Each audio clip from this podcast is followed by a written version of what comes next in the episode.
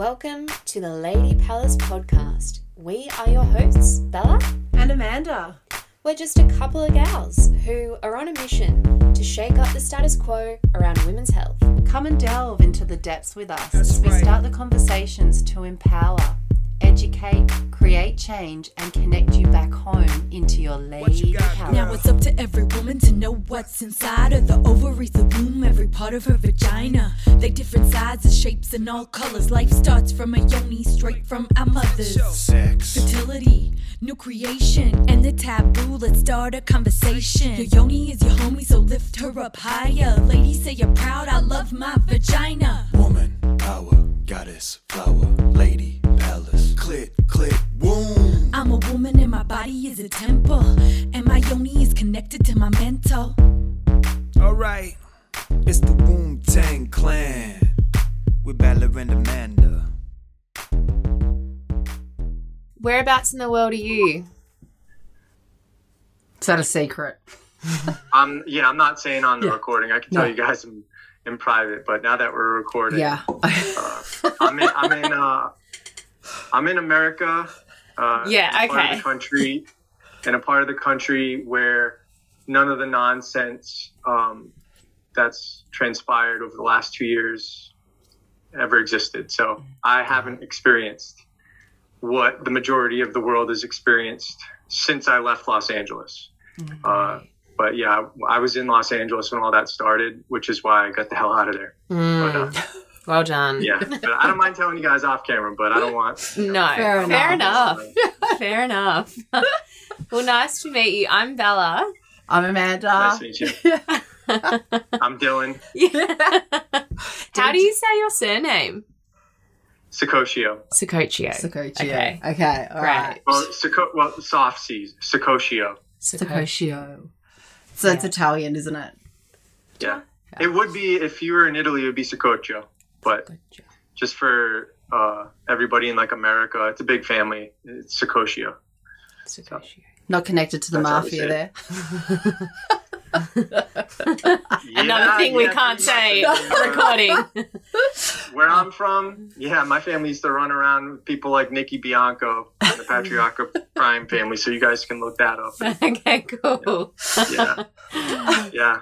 And uh, believe it or not, the the Godfather is very true uh, in terms of a lot of these these old orders, uh, especially with you know Cosa Nostra, you you know these like oaths of omerta and stuff. You'll see that with all the religious uh, cults like the Jesuits and all that stuff. So it's it's all part of the same system, and that's why I wrote these books because I think a lot of people they see a lot of the symptoms of this terrible system that's all over the world, but very few people can actually piece it together. Mm. And um, everyone wants to play the blame game, not realizing that it's all part of the same system. Yeah. And so that's what my goal is to hopefully bring awareness to the fact that it's a, it's a very old system, but it's the same system. And to what degree it's being controlled now, I can't tell you. Um, but through history, you can see how uh, ultimately it's going to be the priest class, and they always lay claim of the land on behalf of God, and they use these allegories as uh, to justify their authority, and they teach the masses that these allegories are history, and um, the people believe it, and so what ends up happening, like even in places like England and all that stuff, like feudalism in Europe, you see all these. Um, you see these people that look powerful, but if you look closer, they're really just tenants of the land. The church gave it to them. And if they ever stop paying a tenth of their productivity, they'll find out who really owns that land. So even like the lords and stuff aren't as powerful as people would think, the kings and all that stuff. And uh, you see that uh, in a ve- with a very brief uh, blip in history, America broke away from it. And so, like a couple generations back, people, in at least in where I'm from, you bought your property in pounds sterling.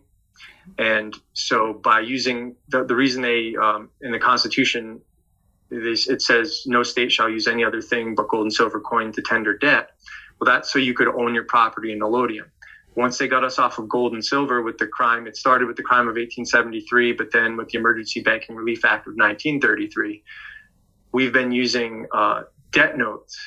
And so you can't discharge debt to satisfy a debt. So now we don't we have to pay taxes on everything because we're not actually satisfying any debts. Whereas the old system, you use gold and silver, and uh, there's still people in this country that don't pay taxes on their property because their land's been paid off for that long, but they can't parcel it out or sell it because once they do, they're in the new commercial system, and then they'll have to pay taxes. So it's uh, Interesting. we can get back to it, but it takes uh, it takes people becoming aware all over the world of what's going on. And most of the sad thing is, is because people are so religious and superstitious, they won't look at what's really going on because it's easy for them to blame every other religion, but then once it comes for them time to look at their own religion, they can't do it. Yes, absolutely. It's just such a way of control, isn't it? And um, people, it's also too, people don't want to look in. It's having to look in to have to actually do the work to see that something's not sitting right is that, you know, people have really, I guess, just lost touch with nature and lost touch with themselves and they take everything as gospel, right? Um, and it's his his story, which is like um, a play on words, isn't it? Which is what I guess that's your genius. It's a play on Herodotus. It's a it's a play on the first historian's Mm, story. It's Yeah. his story. His That's when the. Greeks first allegedly started like recording history. But even then, he didn't know that you know half the stuff he's looking at is allegory anyway, not real. and so I guess let's. It's such. It's such. Um, I guess what is it? Food for thought, really, um, or words for thought. And um, so we're really excited to have you on our podcast today. Um, I found you through surfing through Instagram and um, became aware of your books that you have written. You've written multiple books. Um, the books before Spirit Whirled, they were just your um, like mythology books, um, creative writing as such.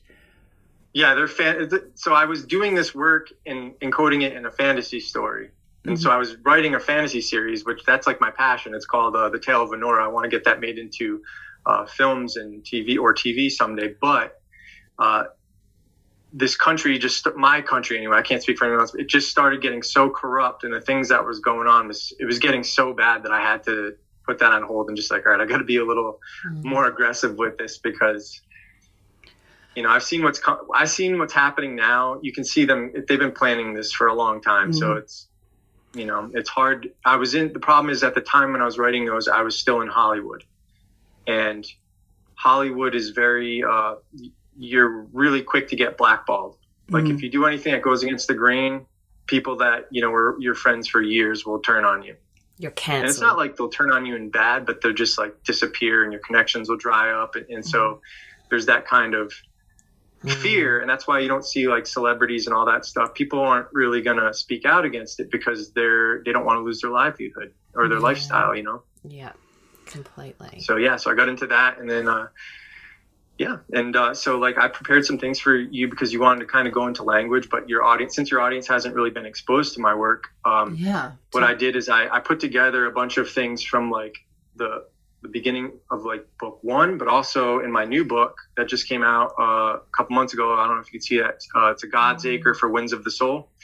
Uh, Congratulations. there's going to be some more language mechanics in that in the beginning of that book as well. So I kind of put together a little, you know, uh, few pages of information that can kind of show people how language works, how uh, the priest class uses it. Historically, that's been their advantage. You know, people forget because we're all literate, and well, most of us. But if you're if somebody's watching this, they're probably literate and can read and write. But that's like a that's a thing that like even kings and stuff you know royalty couldn't do back in the day that's why you have sign signatures they would have symbols that they would write on their documents and so the way the priest class always kept control was they would um, change the laws and the script the scripture the, bo- the law of the land was like the law of god you know it was it was commingled and so they would just manipulate it and nobody could do anything about it because if you can't read how would you know There's so much corruption, really, and the corruption Yeah. goes all the way back, doesn't it? And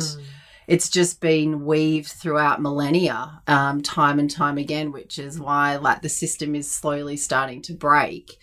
But I mean, whether it breaks completely and we can and we evolve consciously to you know become a unified field together, Um, Yeah. it's, I mean, it's such an interesting one because I guess for our listeners is it's kind of really giving them a, a breakdown, um, I guess through language and your book and sort of like what it means, Spirit Whirled, and how you can start to really create curiosity and start to, I guess, Lift that veil. lift the veil. Yeah. Because for many of our listeners, they're already curious, right? They've already they're already pretty awake in terms of like consciousness with the, within their own body.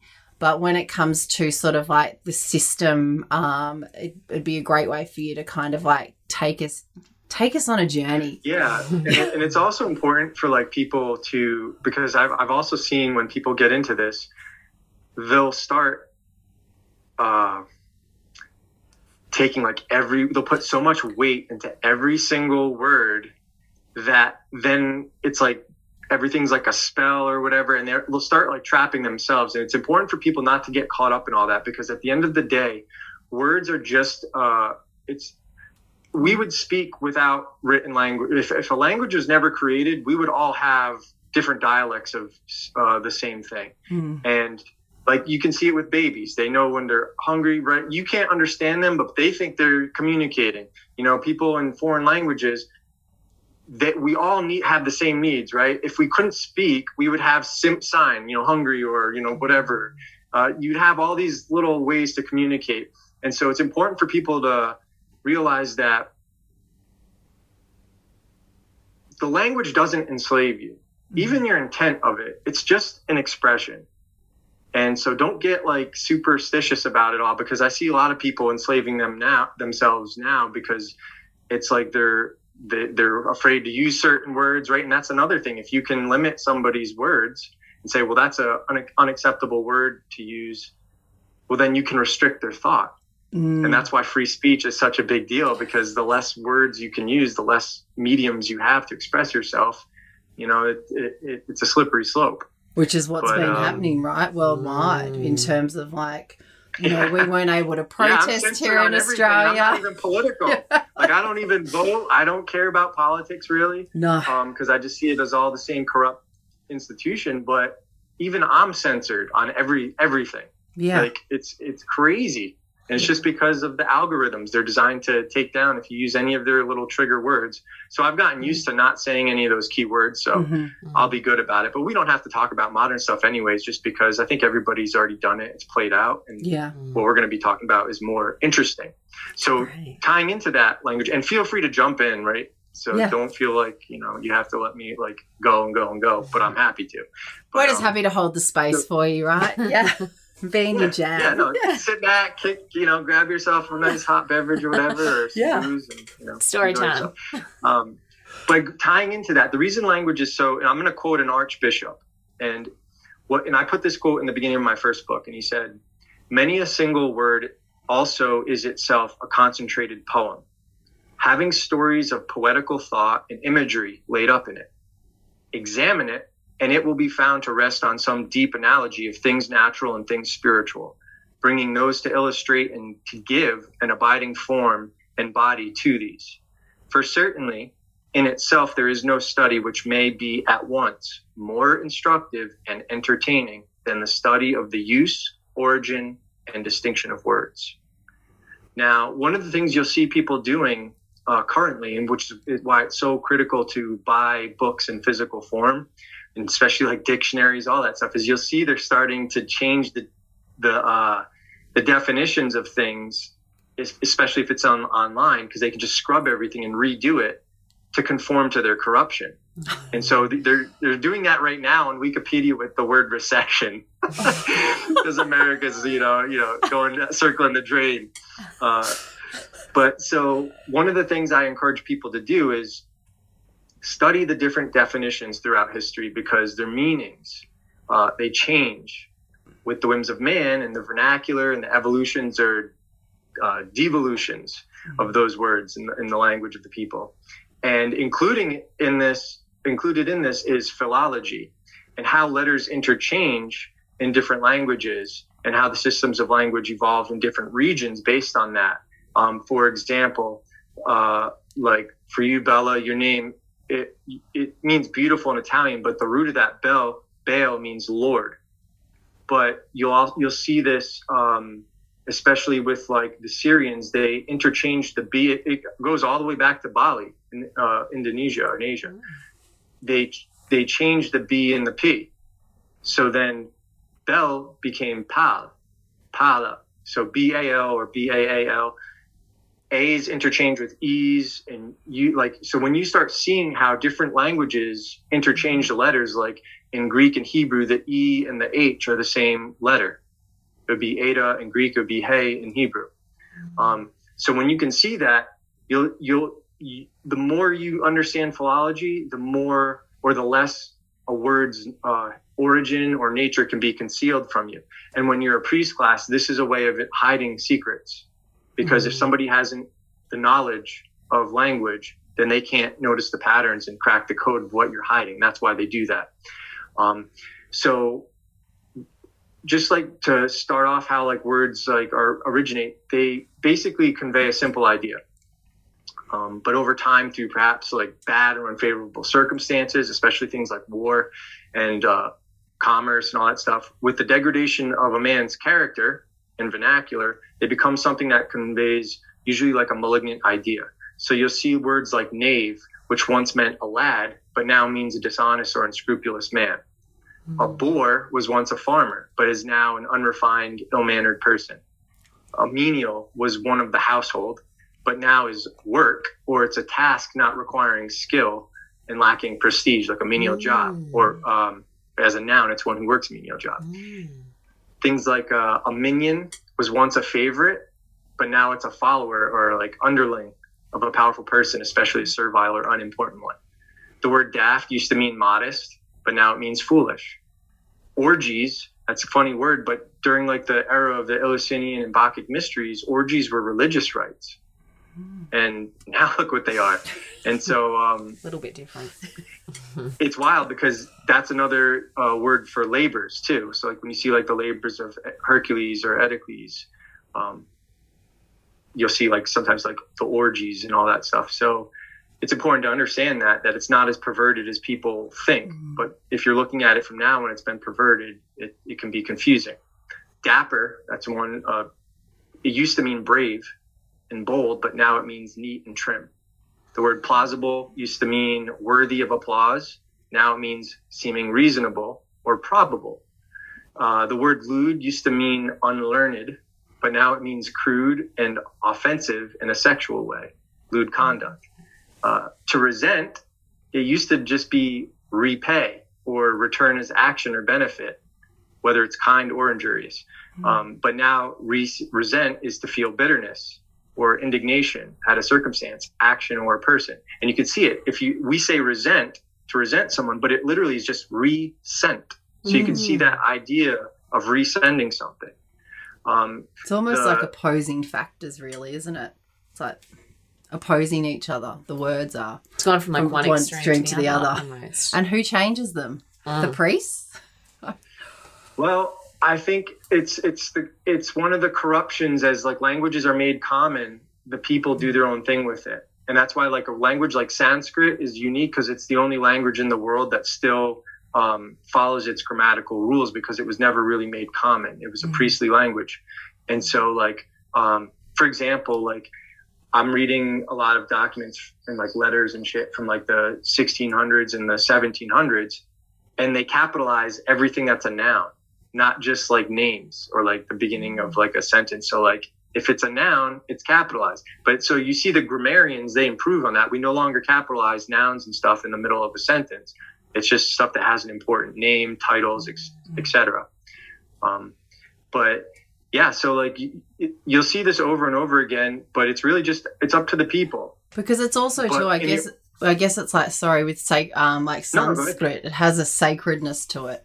That's why it hasn't really, uh, you know, been out. or it's not publicized, and it's only those that have studied it that really get to see its true nature and in its true form. it's almost passed down like it's sort of It's an honor knowledge. to be able to have that knowledge to learn sanskrit like you're sort of invited in and maybe that's because like you said it's not like a common language there's no dialect or you know different sort of versions of it like it's all pretty unified.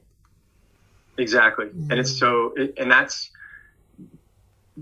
it. It harkens back to that as their way of like their secret way of communicating, and um, you know, like even like a word like animosity used to mean like the soul, like uh, spirit, anima. It used to mean spiritedness, and now it means strong. So like if you have an, animosity towards someone, you're hostile towards them. You have strong hostility, and like like a, the word retract was to reconsider, but now we say retract and it's to withdraw or take back.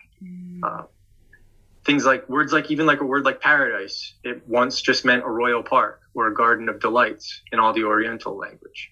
Um, think about uh, so this. Remember how I was saying in the beginning, like people get like super uh, uh, sort of superstitious. Well, here's one for that. Like the word passion used to mean suffering, hence the passion of the Christ.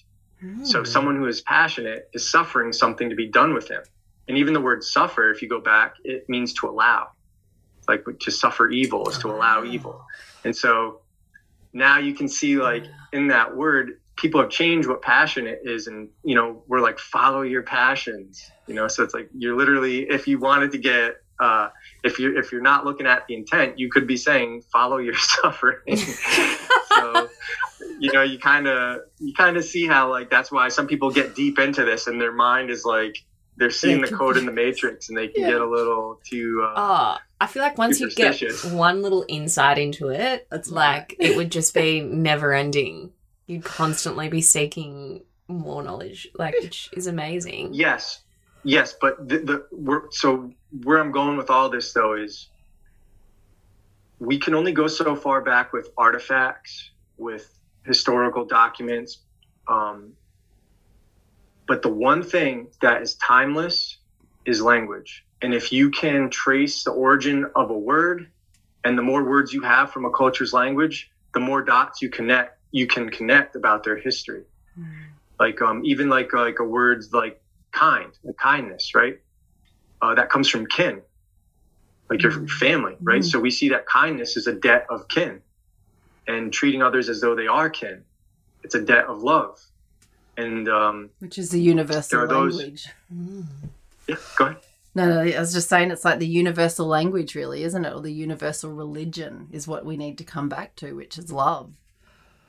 Yeah, and it, it's still there. It's just been disguised and divided up, you know. So it, it really is. Still, it's it's all still under the underlying current between everything. Just people can't recognize it because we live in the too long didn't read generation, and people don't really explore language because it's kind of boring at first, you know. Until you get like, you know, it's like it's just like everything. Once you learn it, it becomes way more exciting once you get a little bit more advanced with it. And that's what I try to do with my books is kind of chart my progress so people can you know have a fun way of looking at it and expedite the process um, but yeah it's just it's owing a debt of kin is to be kind and uh, it's you know like even like in like the greek right? So like like idiot was once um, a word for a private man who took his share in the management of public affairs but held no office.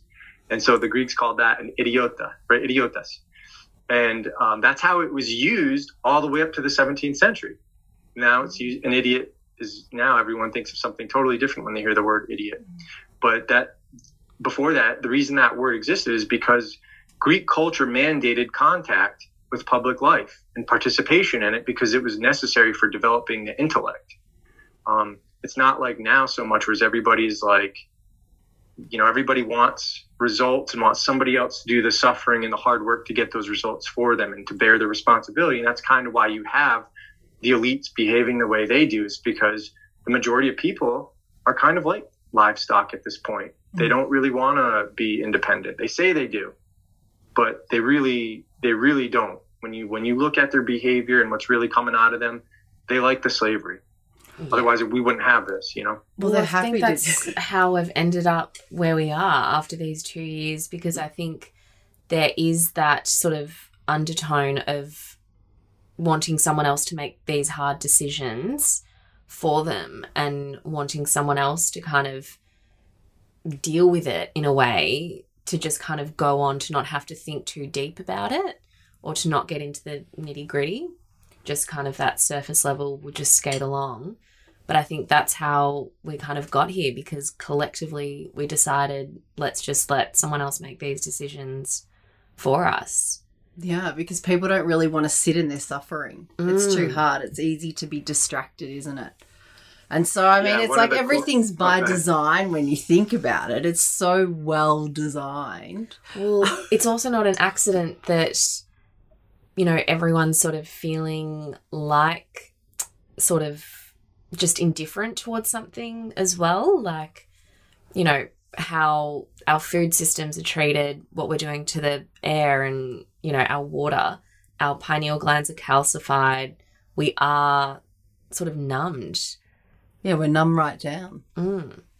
We're dumbified, said that. essentially, aren't we? We're dumbified. or Well, no, I think mummified. you said it. You said it. Indifferent.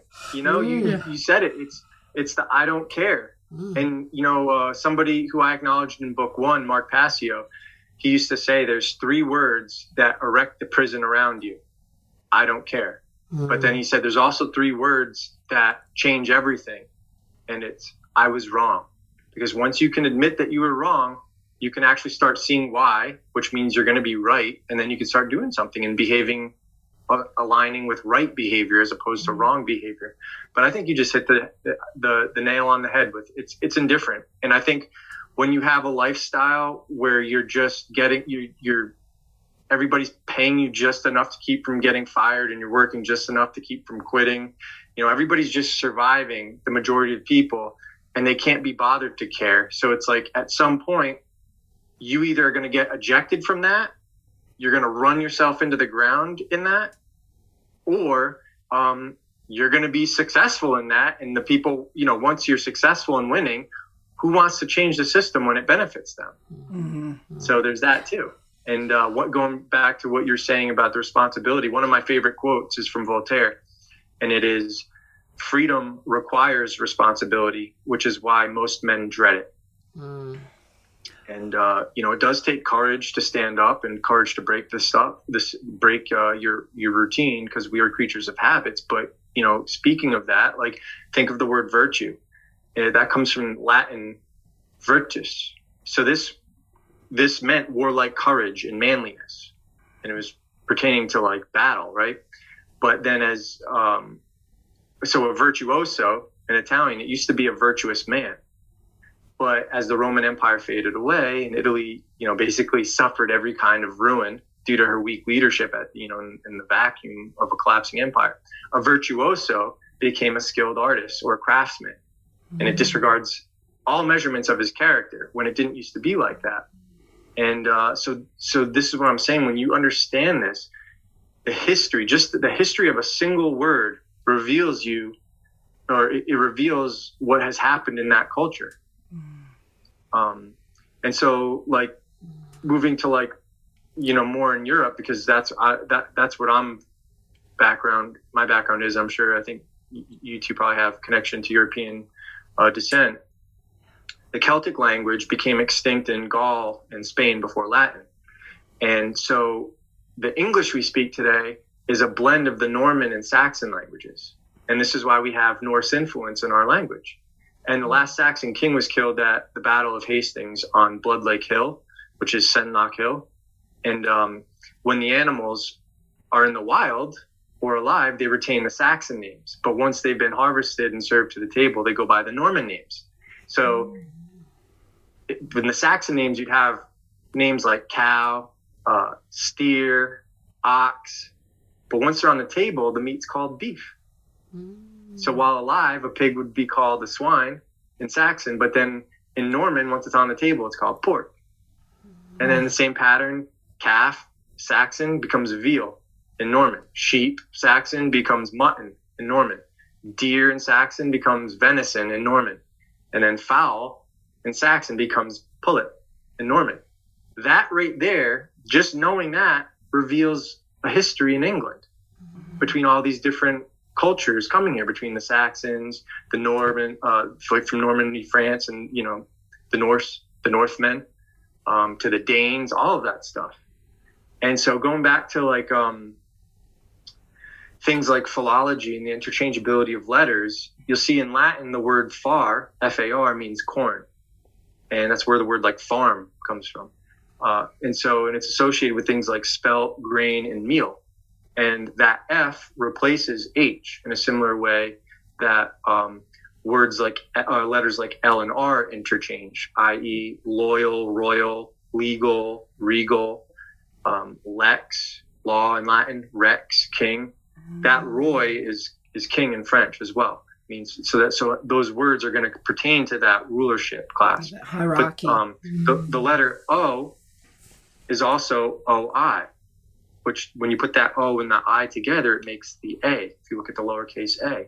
So words like farreum and horreum are also the same words, just created by um, different, uh, just like little changing of letters, but it's basically the same word. And so that alteration makes them mean different things. So farreum means maize, which is corn, and then horreum means barn.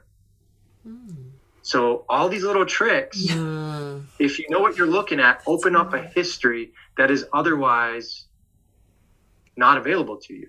And that's what's like really, you know, you think about language and words, it, it really is a magic. It's it doesn't exist in this physical reality. Like I'm literally because I know that I'm tapping into something that's not even tangible. And so everybody else listening can do that and your whole world will open up when you can, when once you learn these skill sets and it's pretty easy. It just requires doing the the, the work. So with Your your, ability to work, see have, things. have you done a Yeah, lot of research, or is it that you just went away and then were channeled part of this, or a combination of both? It's a combination of both. Um, for me, this whole journey for me started off with being around uh, the cult myself and knowing something was wrong, but also getting this sense of like it had it had an ancient feel. Like there's there's not a single person you can blame for any of this, unfortunately. It's a really old system. And it took a while for me to like put the pieces together and there are some people out there who are you know parts of these cults that are good and if if you know these things if you can educate yourself they can reveal things to you without breaking their oaths because if you know this this stuff certain things can't be concealed from you so you could give somebody a question and that if that person's smart enough they can in a roundabout way find the answer Read but you have to know the language Yeah. and so even though that person didn't tell me and didn't break any oaths, they can show you where to look. So there's a combination of that. There's a combination of reading old books. Um, there's a combination of people who were also part of the cults themselves and kind of broke away and tried to expose it. And there's some really good things uh, in there. Um, and then, you know, there is, uh, Because it's, I would be lying to you if I said there wasn't a spiritual aspect to this when Yeah. you start doing this work. Yeah. I mean, it's- that's the sort of like the. I mean, it's just part. It's still it, part of this world, right? It's the the spirit. It's not separate. No, it's unified. We are one. Yeah, you, Yeah. I mean, and that's what we learn in Chinese medicine, and that's what you learn in Ayurvedic. Um, and we're both Vedic meditators as well, which comes back to that whole sense of unified field. Um, which is really interesting because I, I think you mentioned there it was like you just had a sense within yourself that something didn't feel right. And so it's having to really listen to those subtle that subtlety within our body of having that embodiment to go, okay, I need to actually change trajectory here in my life to move paths because something doesn't feel right. Because we did a podcast because this one's dedicated to the men in our lives because we feel like I guess so much has changed of where we are currently in the universe um, and these times. And it's like men have lost their direction. And as you were saying before with the play on words, um, the virtuoso of man is that it's like we want men to be able to come back to be able to find that man within themselves again, right? Um, to come forward and really just start to to fight. We've got to not fight, because but men have listened to women in the past the past sixty years. Get in.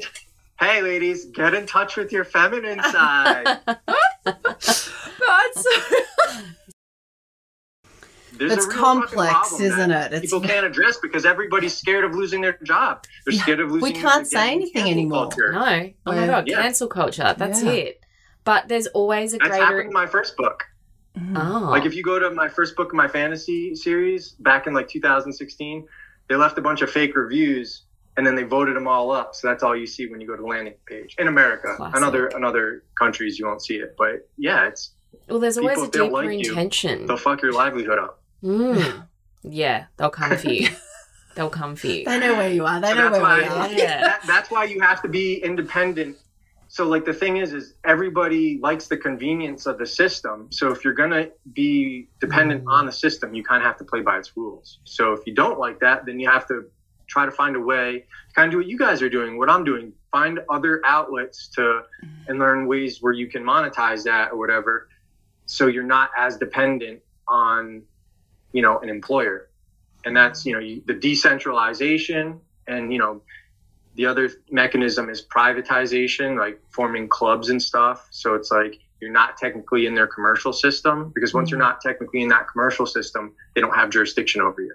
And you can Mm. say whatever you want. You, do, you can sell to whoever you want to sell or trade, whatever you're doing in that system. But you got to actually turn that into a private uh, organization before you do that, you know? Yeah. Yeah.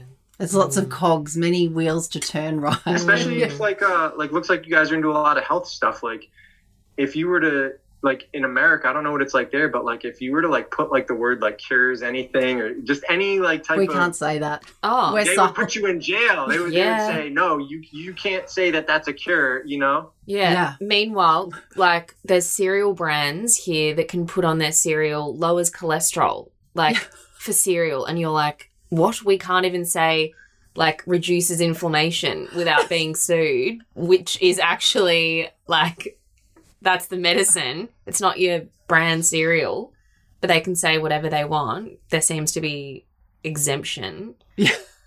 But so the high powers The to be, ultimate- right? Which yeah. is that hierarchy system. you're looking at sorcery like the, the very Mm. word pharmacy the root of that as you know from the book is pharmakeia Mm. sorcery through drug use and uh, potions and all that shit it's Which is the symbolism, right? Which It's can you talk about the symbolism with the snake and the Mm.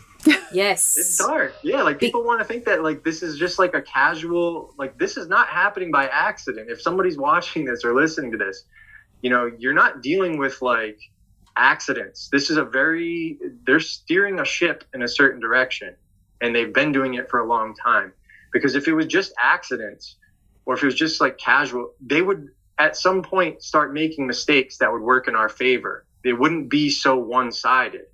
And, you know, And that's what I guess Just what I find fascinating is that is, is that these people at the top then tell a story to someone else and then those people only know that part of the story.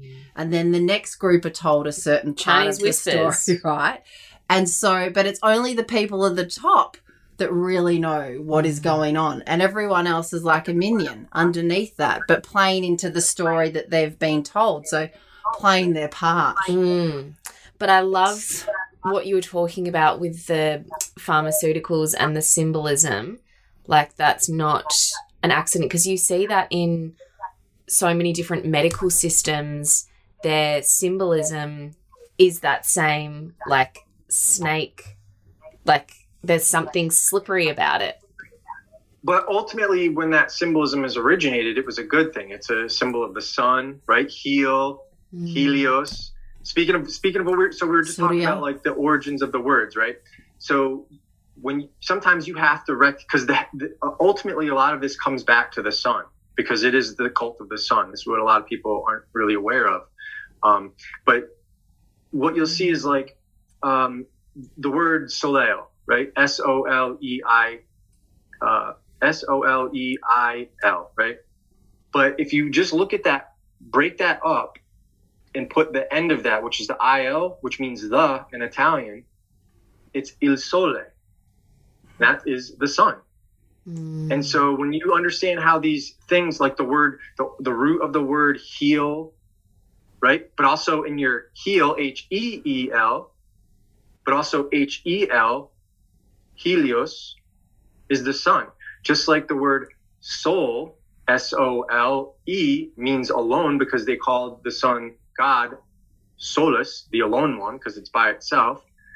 But also S O L in Latin is the sun, but also S O U L, that's the mm. soul, but then S O L E at the bottom of your foot, just like the heel, mm. soul. So there is a a lot of this come harkens back to that. So in its pure form, the serpent isn't bad. In fact, if you look at the root serp, this is another way to go in philo- philo- uh, philology. This uh, book four really gets into this. Um, S E R P. Well, just how I told you the L and the R interchange. So then SERP would become SELP, but then the E and the A interchange. So then you'd have SALP, and then the P and the um, V interchange. So you have South. Now you have the root. Same word, salvator, salvation, salvatore, right? Savior. And then you have serpent. Literally the same root dressed up differently with letters. Mm. And so, like, this is why interchangeability of letters across different languages will help you decode everything.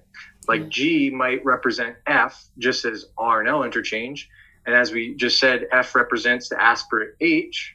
Uh, for people don't know who are in the audience, like an aspirate is like a letter that you put before a root. So like, just like um, if we took ant, A N T, well, you could put P in front of it and becomes pant. Um, you know, or uh, any any anytime you're dealing with a, a word like for like oil, right? O L, sorry, O I L. Well, knowing that the F and H interchange, you could put F in front of it and it becomes foil, like the foil, tin foil, but also foil to spoil someone's plans. But then if you put an H, it gets becomes hoil. Um, and then that you'll see like this and like that going back to that O I being put together uh, it would look like this for you guys. So if you just like imagine I and the O and you put them together, it makes the lowercase a. Um, that if you put those together, Hoyle becomes Hal, which is the Doric Halios, the Doric word for Helios, another example of the sun. Um, and so you'd have foist and hoist. And this is done in Spanish and in Latin like crazy. They interchange the H and the F. Um, like, uh, for example, Spanish, you have hacer, meaning to do. But in Latin, it's facere. So it looks like the same word. In Spanish, it's H A C E R, but in Latin, it's going to be F A C E R E, which also means to do. Um, so you'll see like face, uh, uh, bonif- boniface means do gooder or one who does good. And that's Pope. That's Pope Boniface, um, for those who don't know. Uh, so there's all kinds of things like this Such in the history play. of languages. Go ahead. Do you want to jump in? No, I was just going to say it's such a play on words, isn't it? it's a system Yeah. and and like if if people didn't know this you could they might dismiss it as coincidence but Mm. once you start seeing the system it becomes mathematically impossible to be a coincidence and so also knowing like um different words like for example like kara or karas in hebrew karas it's going to be the sun. It's another it's another name for sun but it would look like if you spelled it out, just transliterated it, it would look like HRS or Het, Resh, um, uh, not Shin. What's their other word for the other? They have a different word for the. They have two letters for the S's. I forget what the other one's called. But that's where the word like so it would look like HRS, uh, which is an abbreviation for hours. Um, and that's where, but that's where the word Harris comes And from. Horus? Harris. Yeah. So people with the name Harris, Harris, um, you see Harry, right? Hari Krishna, Hare Krishna. Um, it's all going to pertain to the Savior or the Son. That's And my brother's then- name. What's that? That's my brother's name, Harry.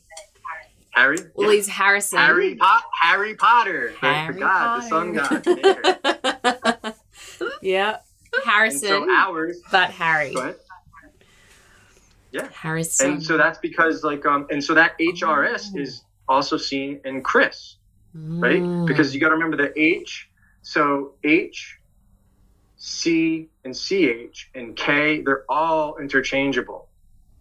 So that HRS becomes CHRIS, Chris, Mm. which meant preserving, saving, as well as maker, artificer, because they're all assigned to the God because uh, to the Son because the Son is like the mediator between us and God, gives us life, God is a maker. He makes things. He creates. And so Chris in uh, Chris, right? And Chris is the root of Chris, Christ, Christos, Mm. and it means good. So if you were to spell that in uh, Greek, it would be Chi Rho Eta Sigma. So it would look like uh, C H R E S. But when so that would be Cres without the accent.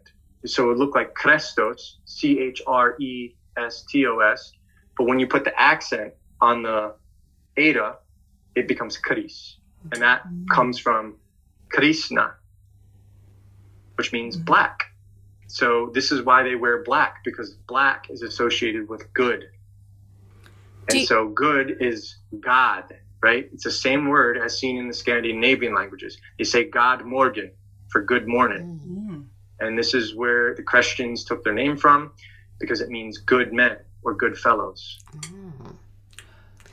Do you think that then with naming a person, coming back to names and naming a baby, does that then because they obviously have an intention behind it and there's that um like when you're given your mantra, like there's that sacredness to it. Is there then with the study of language some sort of link between what a parent names a baby and does that sort of set that intention for that child growing up and what character they have or is that just like is a name In my opinion, I kind of piss a lot of people off. In my opinion, I don't think so. Mm. But maybe had you talked to me like five, ten years ago, I might have been in that mindset. But I really have done, uh, I've really done a lot of work on myself to get away from emotionalism and fatalism. Mm. And I know a lot of great, if you look almost like almost all of the great men throughout history, the leaders, whatever, they were fatalists. They really believed it was their destiny.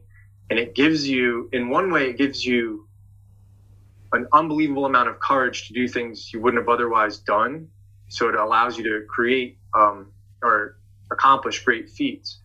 But then on the reverse, you can't correct your course because you believe it's God's will and you believe it's your fate. Mm.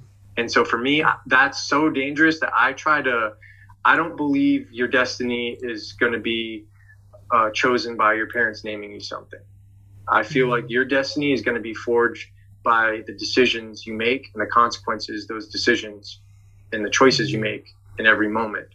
And you're not condemned by one bad decision. You know, it's like nobody's good or nobody's evil. It's a repeated pattern of behavior that eventually over time brings into manifestation consequences that are either favorable or unfavorable. But um, I think as a parent to to at least do that though is to start the person off on a the proper uh, footing of having like that self love and that like gift of um, feeling important and special because if if you don't think that you are special or that you have that you can make an impact that you can make a dent in the universe then you don't have high self-esteem and then you might not have high confidence and that could lead to stuff down the road whereas if you're a little kid and your parent is telling you i named you this because of this and this is what it means and this is you know you need to live up to you know Mm. just give somebody something better to believe in it's it, it helps with that. But Mm. just because you named your child something special doesn't mean that child's going to live up to that. Yeah, be a rat it's, just like a, it's, a, it's a tool. It's a tool more than like a chris might not be christ. Maybe the opposite. And so before you said um, he being God. Now is God a man? What's from all? would I know? Actually, the the times that I've had dreams and stuff like like so I don't remember my dreams, but every once in a while I have these like epic dreams where the whole thing plays out like it's like a it's it's crazy. The one there's been times where I've interacted with uh, an entity that is the creator, and it's always been a woman. Mm. And we love was no- hearing that Well, it's It the was- Son, the Father, and the was known- Holy Spirit, but they don't they don't ever say that the Holy Spirit is actually the feminine. Mm.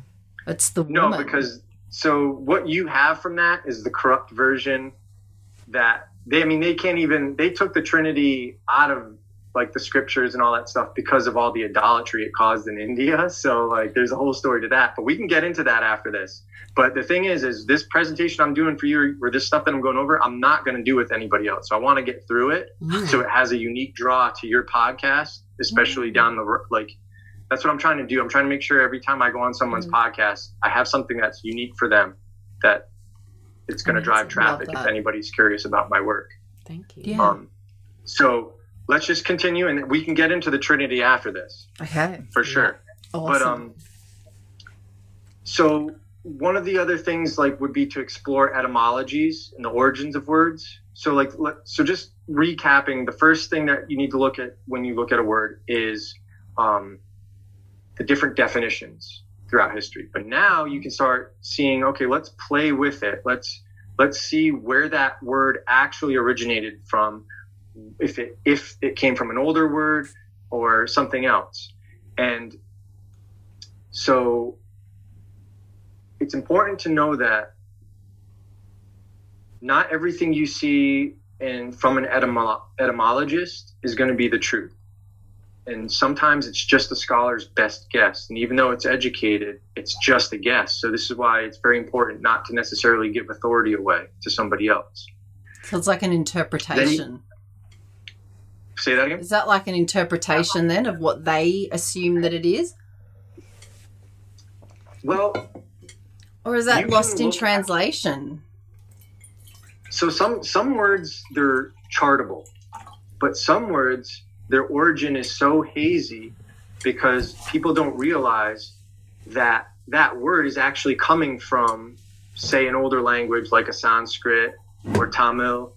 They're using a root even like the the root of jesus. Why is that name such a problem? Because it's an entire construct of the priest class. It's a greek word with a Latin termination. Just like Christian is a Greek word, Christ, with a Latin termination, which means it's not an organic word. It was not developed, but it was a mystery school term. And the root of that word, Jesus, is the old name for Bacchus, the monogram for Bacchus, the sun. And that can be very controversial for people.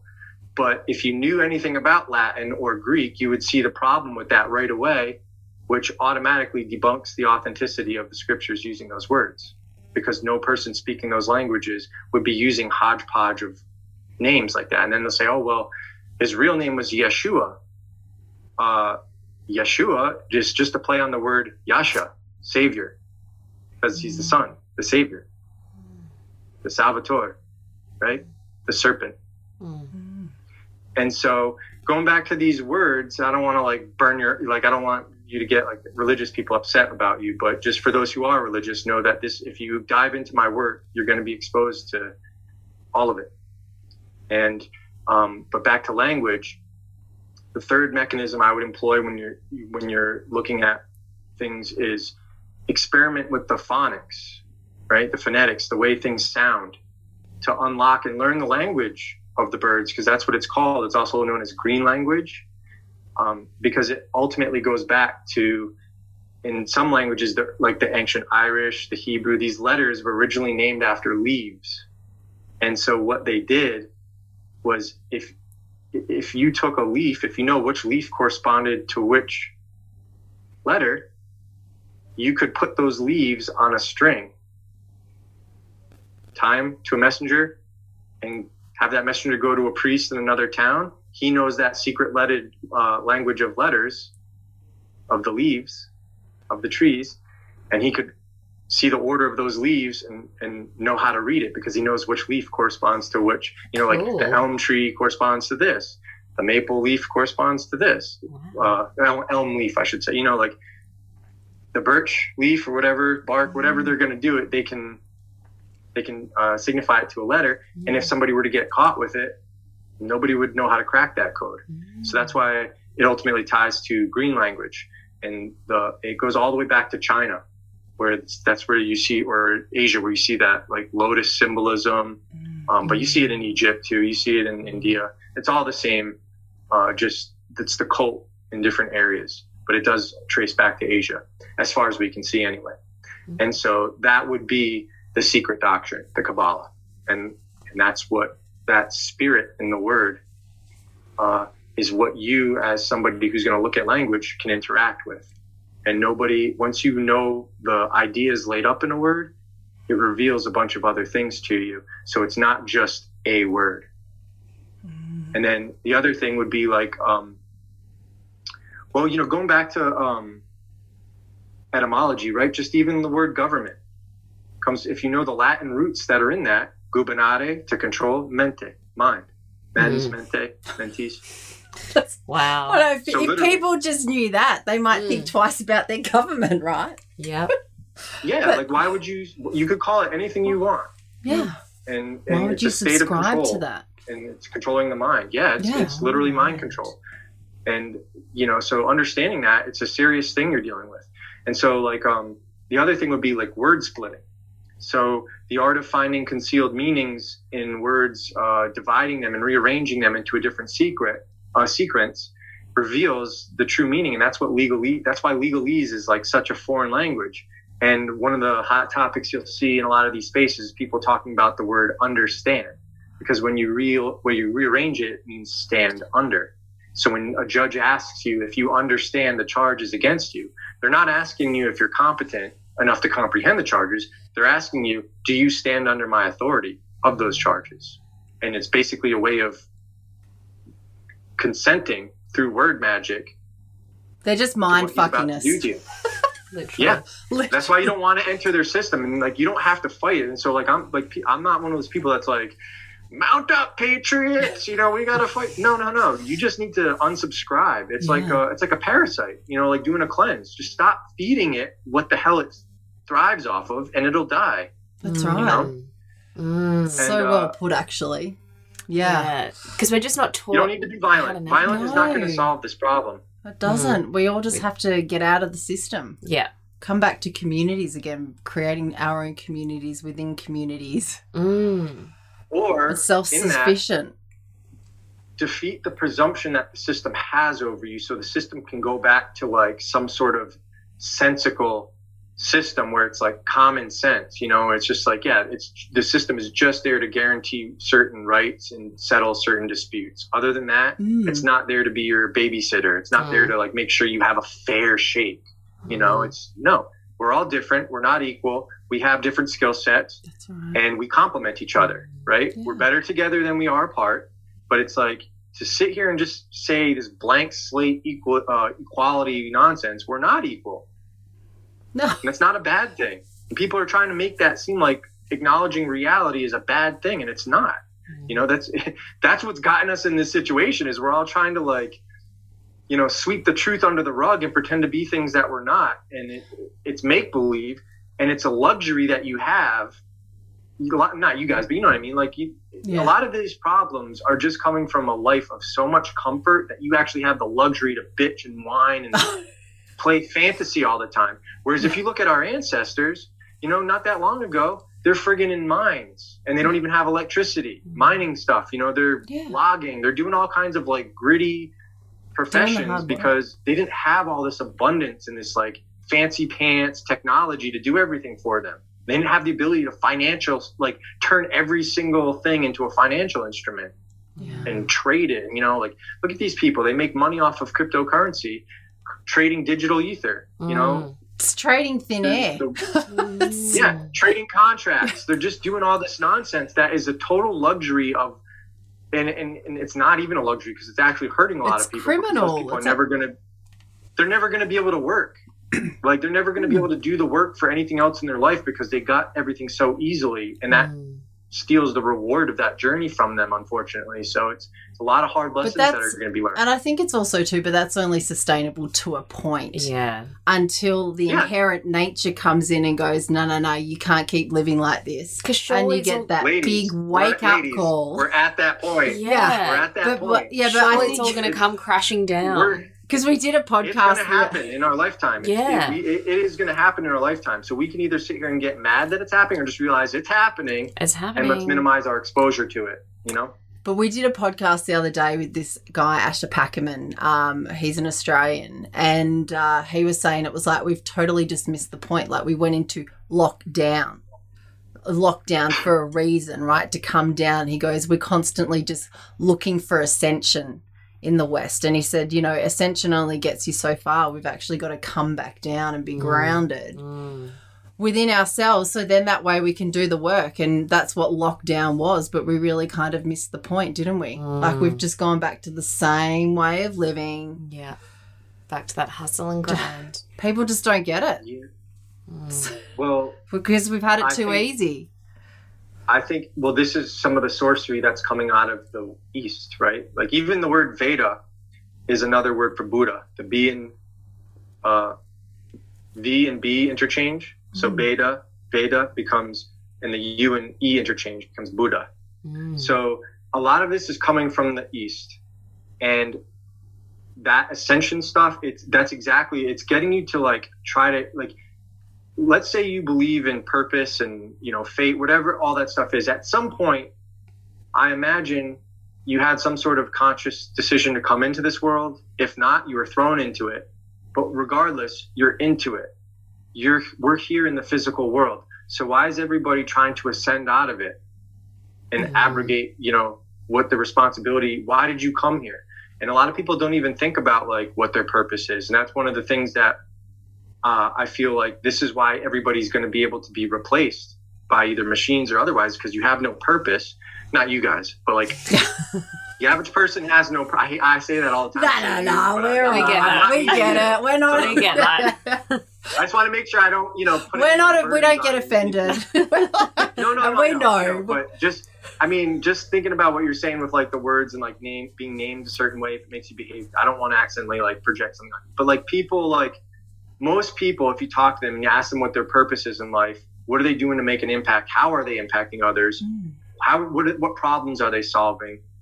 They're doing nothing. They're just cogs in a wheel. So it's like if you can just be replaced by if you're a cog in a wheel, Yeah. you're going to be replaced by technology at some point. Mm. And the only way you get out of that is by purpose and doing something that makes you special, that makes you needed.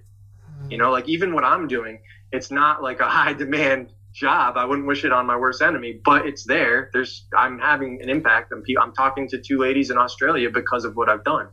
You know, so there's You are having. if an you make an impact. impact, Yeah. go ahead. You are having an impact. You create. Thank you. You're And- creating awareness and curio- curiosity for oh. people to actually think a little deeper and expand their minds Critical beyond thinking. their current reality.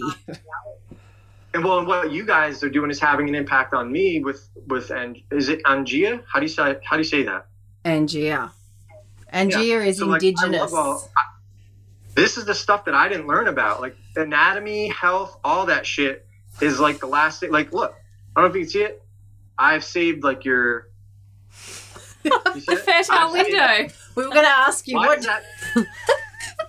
I saved all this stuff because I think it's fucking interesting. Oh my god, that's And- so It's also helpful, like uh, You can only get you pregnant. know, when you have yeah, when you have when you have a girlfriend and stuff like it's important to know this stuff. Yeah. And uh, it's just because Yes. based you know how to treat a woman based on where she is in her cycle, because she's not going to be the same. She's not going to be receptive to the same things based on where she is in her cycle. They've even proven this, like at the Kinsey Institute, like leading up to ovulation, that like five seven days before that, women they make reckless purchases. They hook up with guys that they might not have otherwise hooked up with. There's all kinds of reckless behavior. And so if you know that about somebody, then you're going to be better at protecting them from situations if you're with them. Or if you know that about a girl, you, you know, like, you know, not to let her get taken advantage of, whatever, you know? Mm-hmm. So there's, Which there's but it's kinds co- of her that coming. matter that you guys, you guys are doing that work and teaching people about that stuff. I think that's really interesting. That's impactful, you know? Because we are. We're the seasons. We're just like nature. Mm. We have four Yeah. seasons winter, spring, which Yeah. is ovulation, follicular, Yeah. our luteal phase, which is autumn, and then our winter, which is menstruation. Mm. So we're just a representation of the Tao of nature, which is, I think, you know, we need to come back to that. We need to come back to that inherent nature, um, which that wisdom that exists within Yeah. that we've actually just lost. We've lost that, and we've lost that because We're also on the ma- like male 24 hour cycle, which is not our inherent nature. We're meant to be on the monthly cycle, but in that 24 hour, because that's your circadian rhythm and that's men's clock. You run on a 24 hour cycle, but we're kind of. Well, I'm reading a, a book in uh, about the Darien Indian tribe. That's like in the isthmus, isthmus of America, like Panama, and they only reckon time by the moon back then. But they even like they were their their behavior was diff. The whole tribe they were they weren't like other Indians. They were fast at night, like when the moon when the moonlight was there. They were like wit as nimble as other Indians during the daytime. Mm. But then at other parts of the cycle, when there's like a new moon, there's no moonlight. They weren't as like active Yeah. and during the daytime they weren't as active. There's a lot of there's a lot to that, and that's we are that's kind of like the in the healthy sense of all this occult symbolism. That's what's at the root of it is it's encoding nature Yeah, that's and right. cycles, and, and we are mi- we are microcosms of Mhm. nature, our creator. Whatever that creator is, I can't Yeah. tell you. But if somebody's watching this and they don't, they're not unsure, they're an atheist, whatever, I would ask you this: What is the pressure of the air you breathe at sea level? That's going to be about 14.7 or 0.8 pounds per square inch. How do you have gas pressure without the necessary antecedent of containment? You Hmm. don't. That means there's a container somewhere out there. Otherwise, we wouldn't have gas pressure. All of the air we breathe would just be going off and filling the available volume. That is the vacuum of space, and we'd all be dead. That's not happening. You're in a creation, whether you like it or not. And I'm not telling people to, what they have to believe God is or whatever it, it is. But if you can't recognize that you're in creation, you're up shit's creek without a paddle. It's not a good place to be. So if there's people watching that, don't take pride in if you don't believe in a creator or if you don't have the common sense to recognize that we are all part of a creation because we are. Mm. Absolutely, we are. Mm. I know. I'm. Um, Don't and oh, you know what? And this is this is perfect because uh, another like one of the things uh, with language that you, is uh, to look at is also anagrams. So we're talking about Earth, right? Well, if you just you ladies know this, but like if you just rearrange that, Earth becomes heart. Mm. It's the same word, Mm. Mother Earth. and sometimes Yeah. yeah, Mother Earth, the And heart, the heart, the pulse, the life force, the chi, The prana. the and prana, even uh, the heart chakra, yeah. the heart She's chakra. green. She's Nature green. produces that green and that She's abundance. green. Yeah. Yeah. Mm. And so, we all like, come from another mother. way is like if you look at things in reverse like sometimes a word will be written like a name of somebody will be written in hebrew but you'll pronounce it like a, in english from left to right but its secret is in reading it like hebrew from right to left and so that a good example would be like rome's first king which is named numa but if you read it like hebrew it's so that would be in, in latin it would be n-u-m-a but if you read it like hebrew it's amun Mm. Amun is the sun. Jupiter Amun. Zeus Amun. God the Father, right? Jesus the Amen. The E and U are interchangeable, recall that. So Amun and the Amen are the exact same words, just like Veda and Buddha. Um, and so uh, I did a great podcast recently for those who want to see uh, with Pat Life. And it's uh, basically showing how, in that, I demonstrate how the first 300 years of Rome is nothing more than astrotheology. And so Rome's history ultimately ties into Sanskrit and the Indians, whatever, whatever, whether they're actually from India or the system was just taken there and, and the people in Europe were initiated into it and then they started ruling on, in, on behalf of that cult. But there's a, a, a, a system that the Indians used called Temurah, and it means changing. And it's basically an anagrammatical way that the tribe of Yudi wrote words, and that's according to Encyclopedia uh, Britannica. That's not even me. Um, and the Yudi would be from Ayodhya in India. Um, so, and that's where Yudi, Jew, you, that's where all that stuff comes from. It's all the same word. And so, if you were to look at the Italian name for Rome, you would see Roma. But if you read it like Hebrew, it's Amor. So Roma is Rama, Brahm, Brahma, Abram, the Most High, but it's also amor, love. That's God is love. And so, um, for those who want to dive more into that, check out A God's Acre for Winds of the Soul. It's my latest book. But um, you can do that. You can also just do that with like if you look at the word ears, right?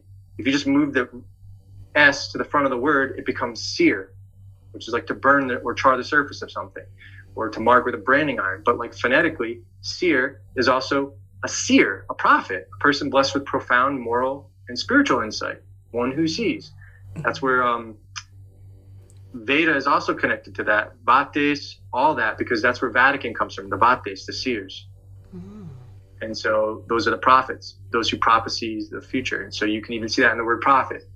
It's prophet, a seer, but then there's prophet, like is, is, is something profitable? Mm. Will your life as a prophet be profitable? And then the You church have eyes to see? right? it's fascinating. Wow.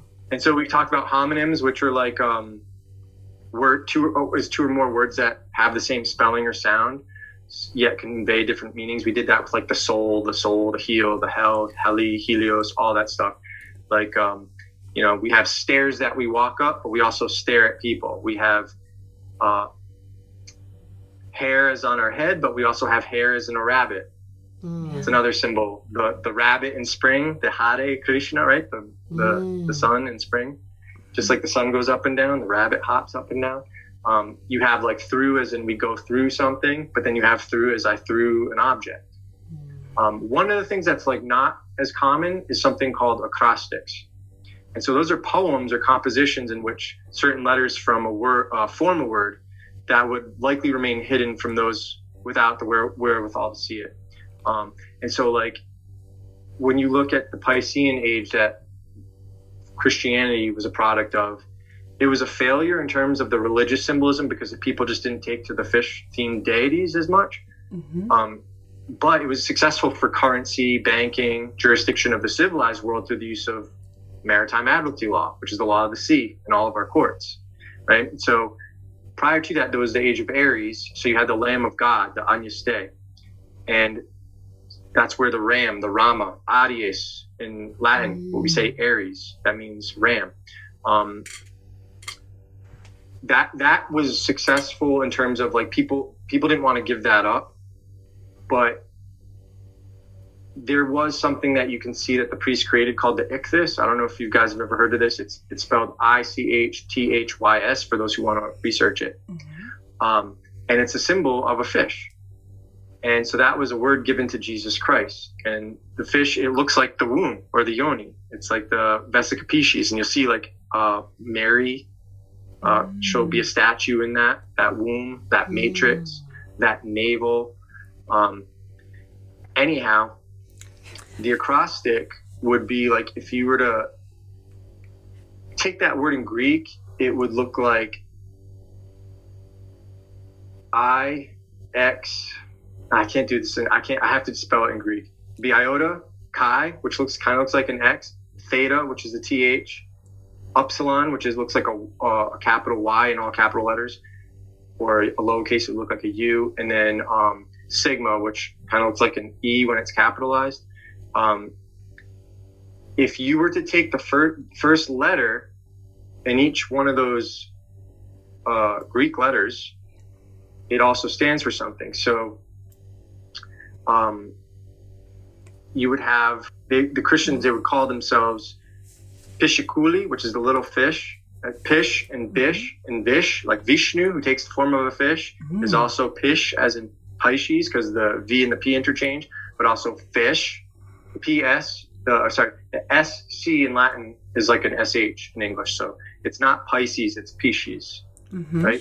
So Vesica Pisces, Ves, uh, Pisces, Pisces, Pisces, or whatever. Um, they call themselves, and that's it's ultimately where you see in Episcopal, you also see it in Bishop, and so that acrostic would be. It would look from top down be iota, which stands for ichthys, which is a fish or uh, Pisces, right? Pisces, Pisces. Um, then you'd have Jesus, which is I, again, iota, because it's spelled, Jesus in Greek is spelled with an I, because they didn't have J's back then. And then you would have Christos, which is spelled with a chi, which is, it's, in Greek it's a CH, but it looks like an X in our language. Then you, that, uh, Christos, or Christos is uh, or Christ. Then you have Theo, which is God or day in Latin. So that would be uh, with the theta. And then the upsilon would be huios, which means son. In Latin, would be filius. And then you would have salvator, which is savior. Soter. So that's what that that uh, uh, sigma at the end of it stands for. So ultimately, if you look at it, I don't, it's really hard to explain this. So It's for like the audience, sun, the type up- savior, right? The- Mm. just type up ichthys, I C H T Y S on uh, Google Images it. and go through it, and then you'll see that. But the reason this is so significant is because a lot of this comes from the Indian culture, and the Tamils, uh, they were some of their mystical texts were written acrostically, just like that, and enigmatically, and admitted even by the natives that each verse could be translated five different ways. wow. So this is why it's really difficult when you're looking at a scriptural text. You have to know you're dealing with a system of word magic that's Yeah. encoding a bunch of meanings that the priests themselves know. But if you're not initiated, you're not going to be able to figure it out unless you have a key. And so I try to give people as much of a key as I can. And then to wrap it all up, there's numerology. So every alphabet, when you go, when you trace languages far back, you'll see like I'm reading about um, studying like China and like ancient, you know, the Chinese culture and stuff. The further back you go, there was a time where their language was numerical.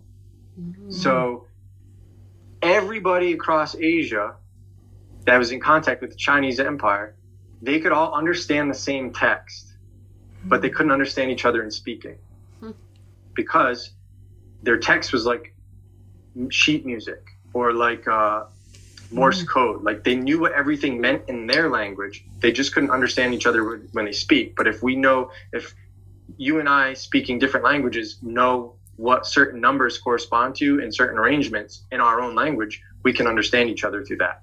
And so this is how they used to name deities. And you'll see like um, Fri or Frey, which in Egypt is the sun. You'll see that encoded in Freya to the Norse traditions, another aspect of the sun, but also Frigga. Doesn't matter how you get there, it's the same entity philologically and etymologically. But if you were to look at Frey in Greek, it would be Phi Rho Eta, which would look like um, the Phi kind of looks like a circle with an I through it. The Rho looks like a P, and then the Eta looks like an H. But when you understand the numerical value of these characters, they add up to 608. Just like the old, just like that um, monogram of Jesus, which used to be for Bacchus. For the Roman, it, when in its Greek, it was upsilon eta sigma, which also equals 608. So you're looking at 608, which is a cycle of the old Neros, and those entities correspond to that cycle that's made by the sun every 608 years. That's what they thought at the time. It was later proved that that was not right, but they believed it when they created these archetypes. And then the Romans confused the upsilon and the iota, so it became IHS instead of YHS. And that's where the Jesuits get their logo, IHS. And you'll see that IHS in the middle of a blazing sun. Clearly the sun. And for anybody who doesn't believe me, just look up the Jesuits logo. You'll see it in the art. You'll see it in all their symbolism. Mm-hmm. So that's why So numbers the significance of so the sun, too. right? Talk to us then about the significance of the sun in all of these. In all of these so- ancient cultures, in terms of, so is it, I mean, because it feels like it, we are living, even though it's 2022, we're really living in a mythological time. Even corona is another word. Crown, core, corona. It's all related to the Mm, sun. Coronation. Coron- Yeah. Yeah. So this is a system. It's the reason they're the solar cult because you have to. A lot of people don't appreciate this because we live in a technological era where we haven't had to actually rely on nature to mm-hmm. chart our progress in anything in life. Well, have we made progress? And I think it's de well, de evolution, devolution. yeah, well, think about it this way: It's the demise. the reason the sun is the savior is because without it, you would be in eternal darkness. We wouldn't be So alive. every day, the sun dies and is resurrected. Yeah, Mm. it's guaranteed. Every every autumn, the sun is crucified on the equinox or crosses over and dies. That's why Mary is at the foot of the cross as Jesus being crucified, because Jesus is crossing into Libra, the sun, leaving Virgo, and Virgin Mary is Virgo. And so the reason um, you'll see a lot of this, a lot of this symbolism corresponds to when they reckon the year. So if you know what culture you're dealing with and what time of the year they reckoned the end and beginning, you can understand their um, astrotheological symbolism. For example, on the winter solstice, as soon as the sun rises a degree and the, the, the days go back to start like increasing by like four minutes each day or whatever it is, that happens on the 25th. Well, that is the first day of, uh, that's in the sign of Capricorn, the manger of the goat. Capri, goat, corn, seed. So at midnight, when the symbolism was formed, it's a little bit after now because of the procession, but you can still see the same drama passing up. In the east, at, after midnight, you would see the star of the east, which would be Vindemiatrix, which is means grape harvestress. It's in um, Virgo, so she would be Lord of the Ascendant at midnight, and then as the sun as the night goes on, right before dawn, you'll see Virgo ruling the night sky at the midheaven as the sun is born from her side from the manger of a goat in Capricorn of an, a virgin, immaculate conception. So this is all encoding a story, right? And so uh, Mercury and Buddha's mother, Maya, Adonis's mother, Myrrha, Jesus's mother, Mary. The Latin word for the sea is mare. That's where Mary comes from. It's all pertaining to the sea. Um, you'll see this in everything. Uh, and you'll see it in like the rape of Persephone in Greek mythology. You'll see it in the stealing of Helen, right? Eleni, it's the virgin of the sky. And so all of this is not historical, but they've taught us that it is historical and they've retarded us. And if you look at all these religious orders, whether it's an Abrahamic, Abrahamic one, uh, going back to India, it doesn't matter. These people derive their authority, especially like if you look in the Muslim wor- world, they're predicated on being descendants of Japheth, one of Noah's son. But if you know there was no Noah, if you know that story is an allegory, right? All that flood symbolism pertains to Capricorn, the rainy season, the gate of deluge. They took this from the Chaldees. They took their literal astronomical allegories, converted them into history, and claimed it as their own history, and then used that as a divine right of kings to rule you. That's what you're seeing in this world. Just like people who couldn't claim to be Semites, that's predicated on being a descendant of Shem, Noah's son. But if you know there was no such thing as Noah, thus no such thing as Shem, you know there's no such thing as a Shemite or Semite, thus there is no such thing as an anti Semite. Hmm. These are little tricks that people are using to stay in victim status when you call them out on their atrocities and their spiritual wickedness. And this is the real problem with religion. And that's the real reason I do my work is to help people defeat the presumption. Because until we defeat the presumption that all these people have over us, hmm. we are going to keep doing their bidding. And their bidding is not good. Their We're going to go through Capricorn, bloodshed. go through the deluge, Yeah. the great floods. Yeah. So, yeah. So that's, yeah. And so, like, when you look at Noah's three sons, what's it, if you look at their names, this is why it's important. You're going to see Ham, blackness, darkness. He pertains to winter. Japheth pertains to spring. Shem pertains to summer and autumn because back then the se- the year was broken into three parts. Autumn and summer were part of the same uh, month, and so you'll see this in allegories too. You uh, like uh, when you see statues of the lion body with the virgin head. That's literally the power of the summer months, right? It's the sun in Leo and Virgo. That's when the sun is the wrath of God is at its most prominent, if you will. And then you'll see like death. That's constantly like the sun in winter, right? Like like if you look at the four horsemen of the apocalypse, they pertain to the seasons. Mm, So, yeah, It's not literal. It's not literal, and that's the problem. Is everybody's like, they literally are are like, like it's cool to use it if it helps you, right? Like some people's favorite book is like Lord of the Rings, and there's all these amazing allegories that help them live their life and learn lessons, and it's beautiful. But the problem becomes when you start telling people that Lord of the Rings is a historical account. Mm. Yeah. So the the Bible, all that stuff, it's amazing. There's profound truth in it, but it's not historical. It's not literal. No, it's mythology. It's stories. It's Someone's Yeah, interpretation that's of the truth. Yeah. Yeah. Yeah. um, which is then used as a form of control to keep us where we're at right now, Mm. to keep humanity for for benefit of these whatever you want to call it, whoever's behind the masterminds behind it all. Well, if you want, I can go straight into the Trinity and get to the sun symbolism the way you you know this is gon- this is a controversial thing, but I, I'm prepared to do it for you guys if you want it. But it's up to you. Yeah. Yeah. Yeah, All right. I Love mean, that. wow, let's do Please. it. Okay, we've got, Go and then we've got half an hour. I think, yeah, we've got half an hour. Can we do yeah, it in we, half we an can hour? do, we can do this in like we can. I'll do this really fast, and then you know we can just talk about whatever you guys want to talk about. I'll, I'll, I'll burn through this. But going back to so this is like the ultimate fight: the good and evil, the light and darkness, winter and summer. So when this first started, the sun was. They noticed that the sun was like the creator. In springtime, everything comes to life, you know, and blooms. But then also in winter, when the sun goes in winter, depending on what part of the year you are, obviously, uh, it, it destroys everything. So at first, there was only like those two archetypes. But when you look at it from a greater perspective, it re- it's revealed that that destruction is a necessary part of its reproduction and regeneration. And thus, its third part of power would be uh, preserving the creation. And so, when you preserve something, you're saving it. So that's why the sun is the savior of mankind, right? It brings vegetation to life in one half of the year and then kills it in the other half.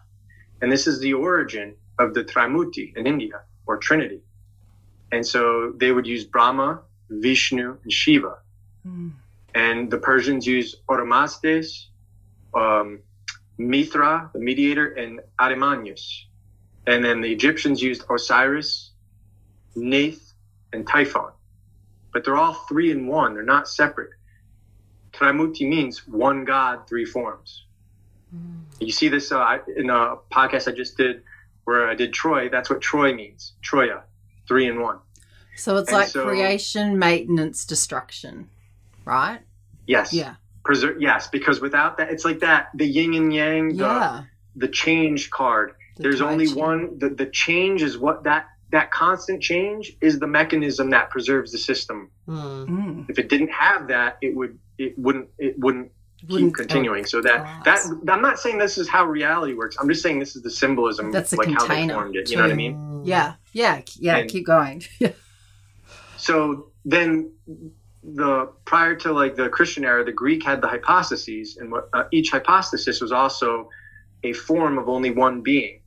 And there's there's nothing wrong with Christianity using the symbolism in the thought process, but the wrong that Christianity commits is that it lies and deceives its believers about what it is. It steals that triune God from the mystery cults and then denies that the Son is the Trinity, despite the fact that Elohim literally is plural, right? It's it's actually Aleim, Al being an old name for the Son, E being the God. So Al would be God, Ale would be goddess, and then you add the I am in Hebrew at the end of that. That would be plural. So it literally translates goddesses, mm-hmm. and they translate it as God. Well, why would you do that if you weren't concealing, if you weren't sneaky and up to something? Mm-hmm. There's not one person who speaks Hebrew who will tell you a word terminating in I am doesn't mean plural. Mm-hmm. And so Jesus is one aspect of that, um, the Trinity, and that would be the creator, preserver, um, and destroyer. But what they did, so the Trinity encodes three those three major aspects of that song: creator, preserver, destroyer, or savior, destroyer. The Father, which would be the creator, the Son, who is the savior, Salvator, and then there would, would be like the Eva principle or the destroyer or the devil or Shiva, right?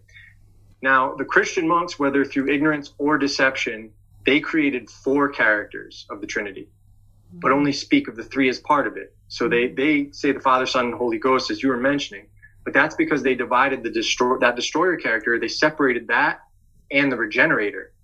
So now that ought to be one. Now it's two characters. It's the Holy Ghost and the devil. Oh.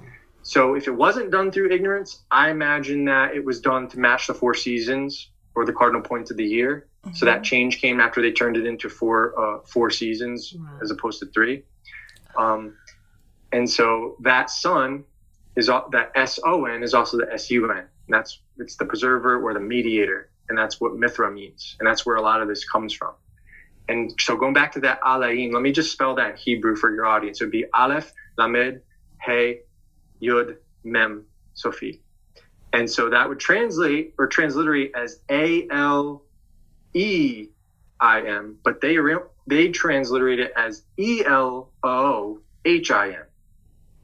And that's disingenuous. And even the older versions of like the Hebrew scholars, they'll admit that.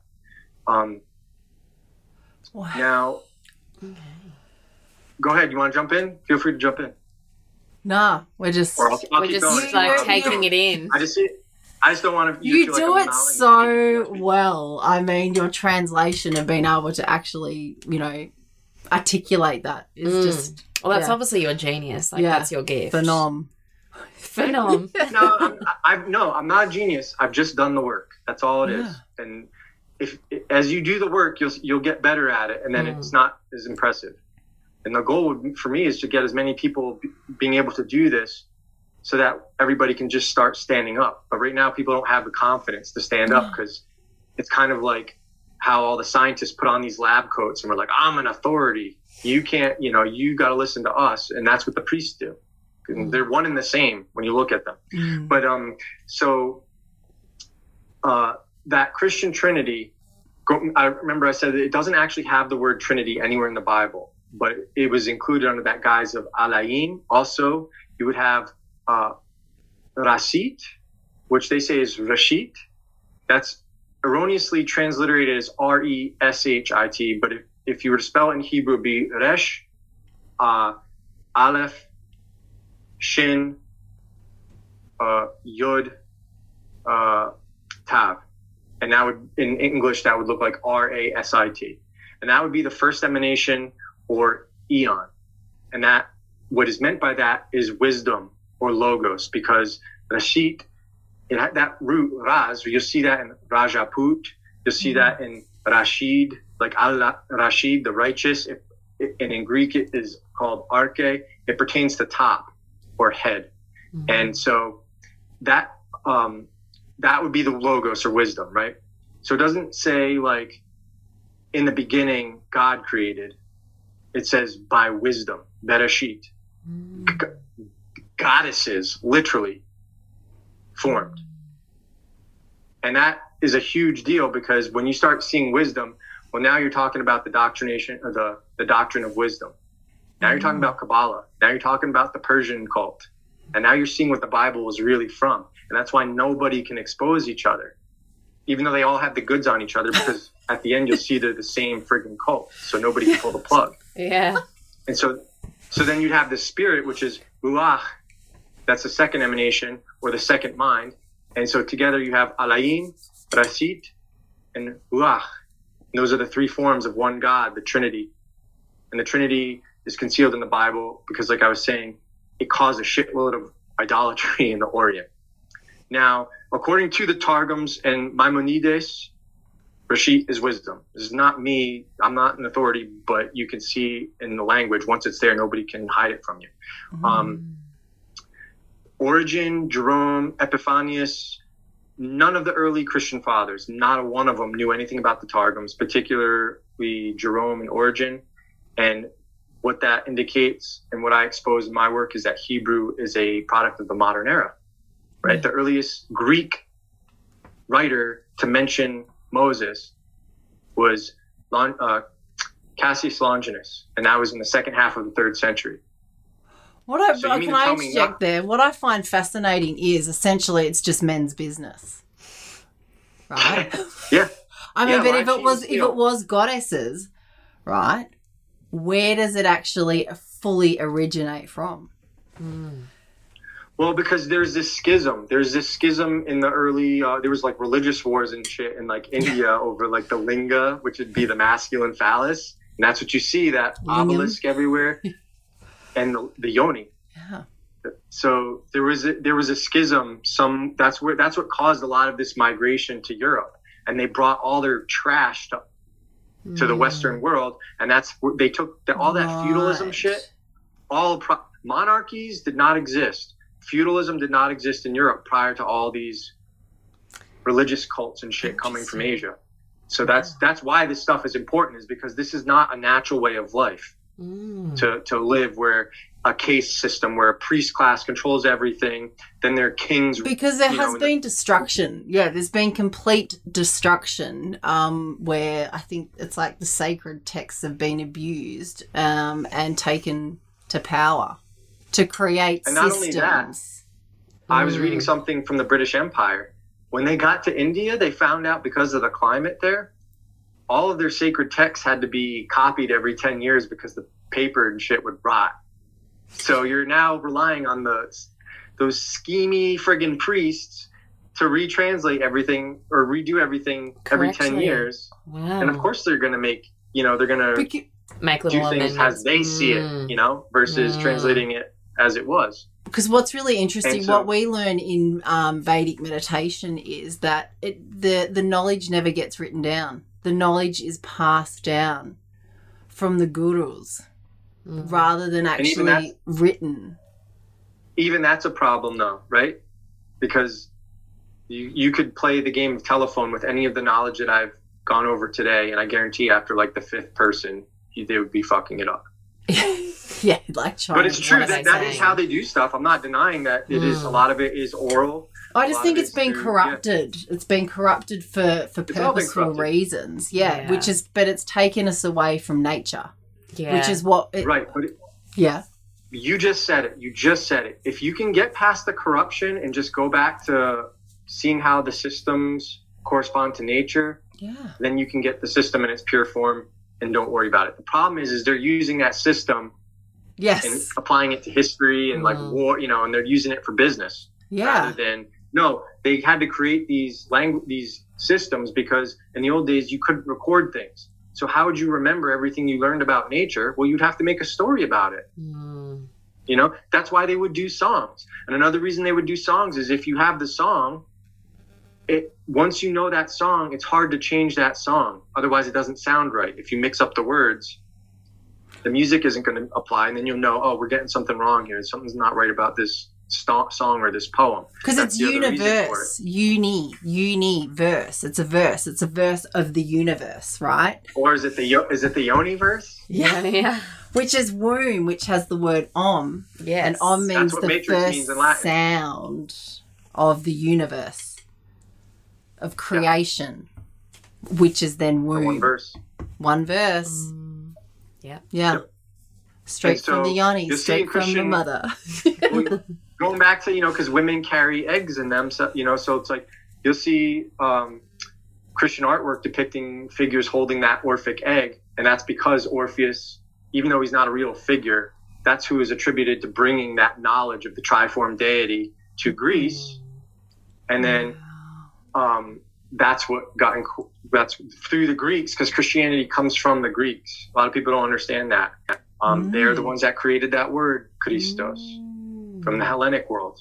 So all of the early Christian fathers, they were all members of the mystery cults in Egypt and Greek. You know, you got to remember Athens is just a colony of Egypt. Um, and so just to close out in this on the history of Orpheus, a gentleman named Payne Knight wrote, the history of Orpheus is so confused and obscured by fable that it is impossible to obtain any certain information concerning him. Now, he appears to have been a Thracian, uh, and to have introduced his philosophy and religion into Greece, namely plurality of worlds and the true solar system. Nor could he have gained this knowledge from any people which history of which history has preserved any memorial. For we know none among whom science had made such a progress, that a truth so remote from common observation and so contradictory to the evidence of unimproved sense would not have been rejected, as it was by all sects of Greek philosophers, except the Pythagoreans and that's Pythagoras, um, who rather revered it as an article of faith than understood it as a discovery of science. Now, I would just like to remind people, going back to what I was saying, Cassius Longinus, the first, not one person in the Greek world mentioned Moses until the Common Era. So you mean you have to rely on a Jew for their ancient history, just like you'd have to rely on the Indians for their ancient history. Well, what did these priest class do? They're always trying to make themselves look older than they are, Mm. so that you they they you give them authority. The Jews never were a cultural people. It's all from the modern era. And for people who aren't familiar with this, Hebrew is a modern language. It was introduced in the Middle Ages. Prior to that, that system, it's an old system, it's a priestly system. But prior to that, it wasn't spoken by any culture. That's why they had to invent the vowel point system so you know how to pronounce certain words because they don't have vowels. And if you look at what is a what how do you know somebody existed in this world? Well, we're human beings and we have trinkets and mementos. We leave behind jewelry, we leave behind letters, clothing, you name it. All kind work, craftsmanship work, we maybe built something, whatever. Pythagoras, Socrates, Jesus, Muhammad. Do you know how many combined works those four men left behind? How many? None. Not nothing. Hmm. Th- Not only that, there is not one artifact from anybody in the areas that they were said to preach. Nothing. Mm. They didn't have any hand in writing the scriptures. So everybody's saying, well, Jesus said this, Muhammad said this. No, Mm. you believe a story about those guys. So even if they were real, Yeah, what you're reading has nothing to do with them. Mm. And this is the problem. This is this is how serious the situation we're in. Is because you're looking at billions of people will go to their death to preserve this system. So they pretend that they don't want to be slaves, while simultaneously Well, So do you we- think we still celebrate defending the system. like we still celebrate Christmas and Easter, like the death and the birth of someone who Well, you know, like So we just need to rising, though. scrap. That- we- the- so scrap the priestly If you're initiated- system and Mm. exist within the godly system within. It's that simple. if you know that Yeah. Jesus, if you know that Je- if you know that Jesus is the son, then yes, the sun does die and rise on the equinox. yeah. and then it does pro- it does pass over the spring equinox. Oh, uh, sorry, on the sol, it dies ri- dies on the it rises on the winter solstice, right? It dies on the autumn equinox. It rises over, it crosses over, it passes over. That's actually the etymology of the word Hebrew. Those who have passed over, because they are masons, they are priests. They mm. have passed beyond the Hebraic degrees, if you will. And so to pass over, it's uh, it's kind of like an analogy of the sun rising, passing over the vernal equinox. So if you know that these archetypes are the sun, Let's just then- celebrate the sun. yes, Je- Mm. Jesus Christ is my Lord and Savior. The Mm. sun is my The Savior. sun. Yeah, Syria. I just don't look at it like the uneducated. Mm. It's just a different system. And Yeah. if you read the works of the early Christian founders, they will tell you all of this stuff. It's all there. But the problem is, is people are not familiar with language, and so they're not going to look into anything that's not English because that's what's happening now. Is because of these empires, everybody is speaking English now, and nobody's really taking because they don't need to speak other languages. Mm. Nobody learns other languages Mm. unless it's like a passion. It's a very it's very rare that people learn other languages, and that's product of the this technological era. You go back like hundred years, people were learning Greek, Latin, English, you know, Yeah. German, French, all these. You know what I mean? Google But.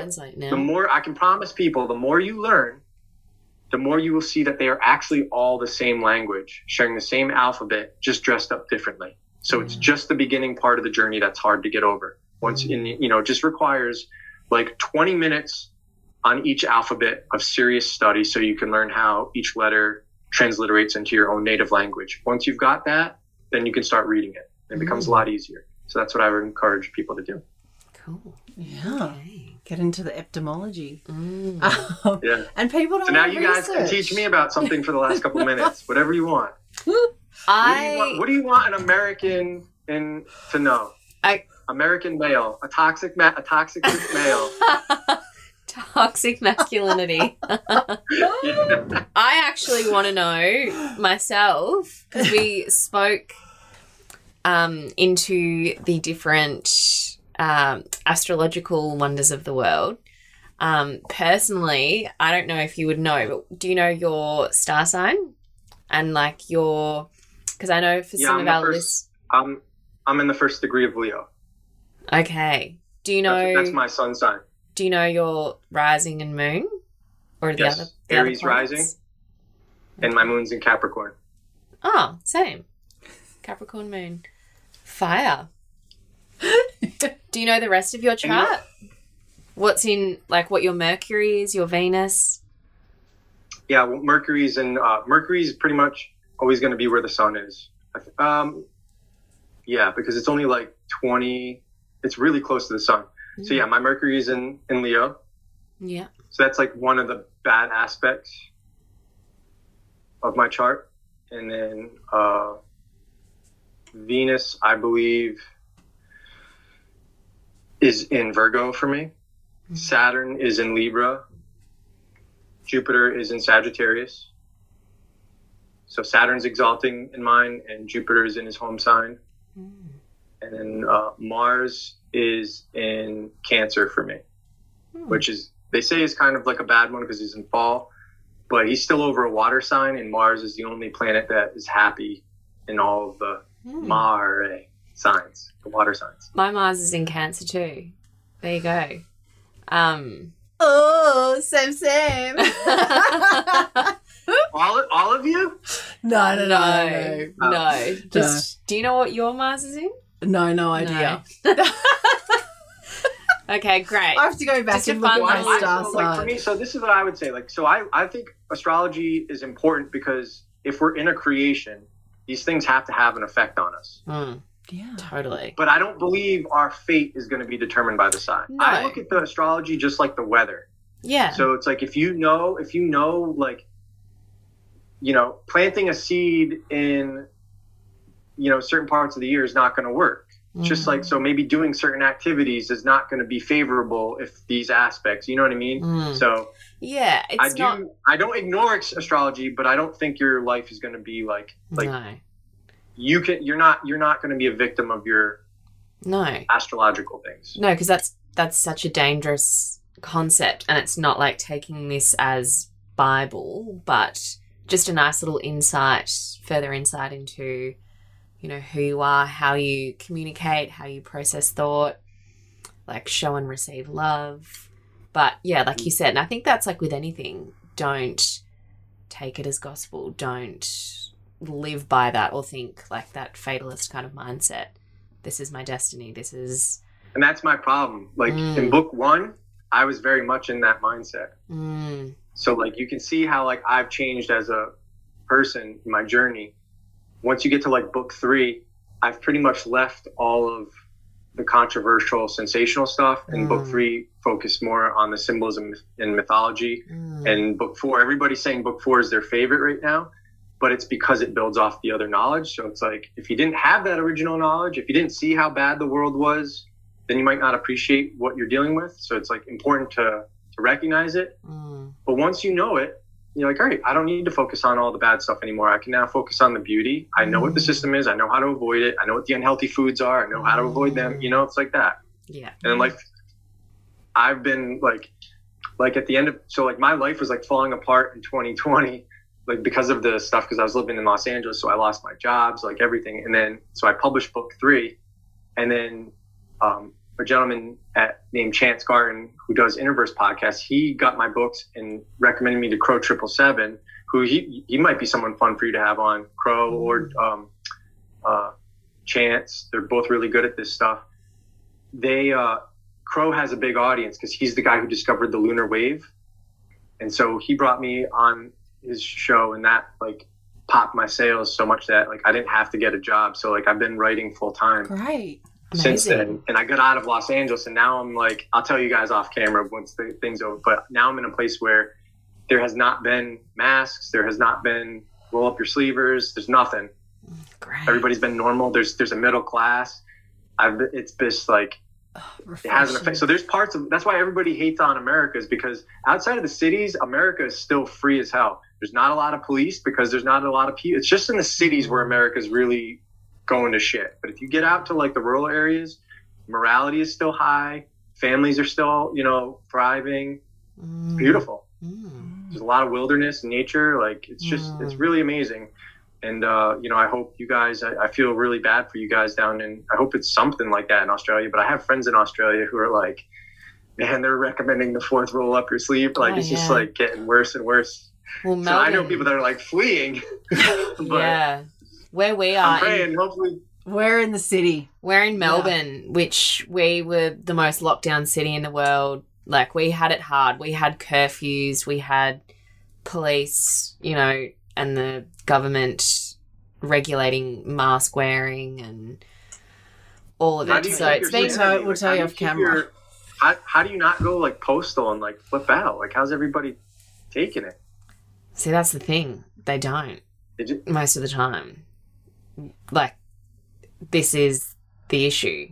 Oh, Australia It's- is literally Melbourne is people are so compliant. It's like they've lost the ability to be able to actually think for themselves, which is really alarming, which just, you know, perpetuates the whole system. majority is they've done a really great job to save us from this virus. From the crown.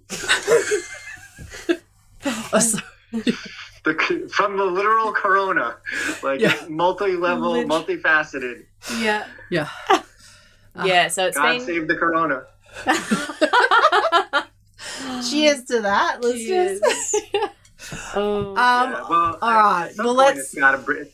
It's to break at some point, right? Like, yeah. I mean, it's like, don't you think at some point, like your countrymen are going to be like, this is. We have made a fool of ourselves because we believe this shit. Like, there's no humility at all in these people. They still think it's like I think there's some awakening. I think because the where we the measures were so drastic and I think that the control and the grip on us got so drastic and got so extreme that I think it did send people to that brink of hang on, why? And then also for people when they did get the virus, I think realizing, well, it wasn't that bad. Like, why did Yeah. we do all of this? But then there's just even the forgetting. It's like people forget that they've been locked down for two years and just carry on like nothing's happened, which I just find totally bizarre. Mm. But Oh. it's like, you know, you take away people's base chakra, their roots, right? Which connects to the emotion of fear. And so you put people into fear and then you take away their finances, their security. It's like they're easily manipulated, Mm. right? that's why you need Which to. is like, the psychology in the this- book, why people need I, to read always your book. that's why you need to do this. That's why you no. That's why people need to unplug from like if you don't watch the media, Yeah.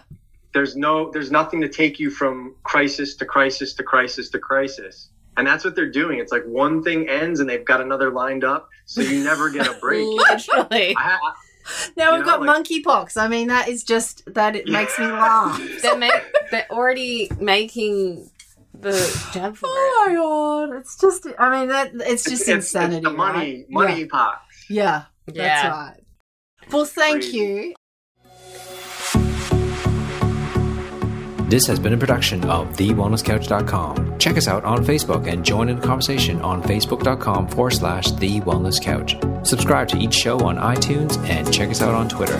The Wellness Couch, streaming wellness into your lives. Whilst the Wellness Couch presenter endeavor to provide accurate and helpful information to their listeners, these podcasts cannot take into account individual circumstances and are not intended to be a substitute for health and medical advice from a qualified health professional. You should always seek the advice of a qualified health professional before acting on any of the information provided by any of the Wellness Couch podcasts.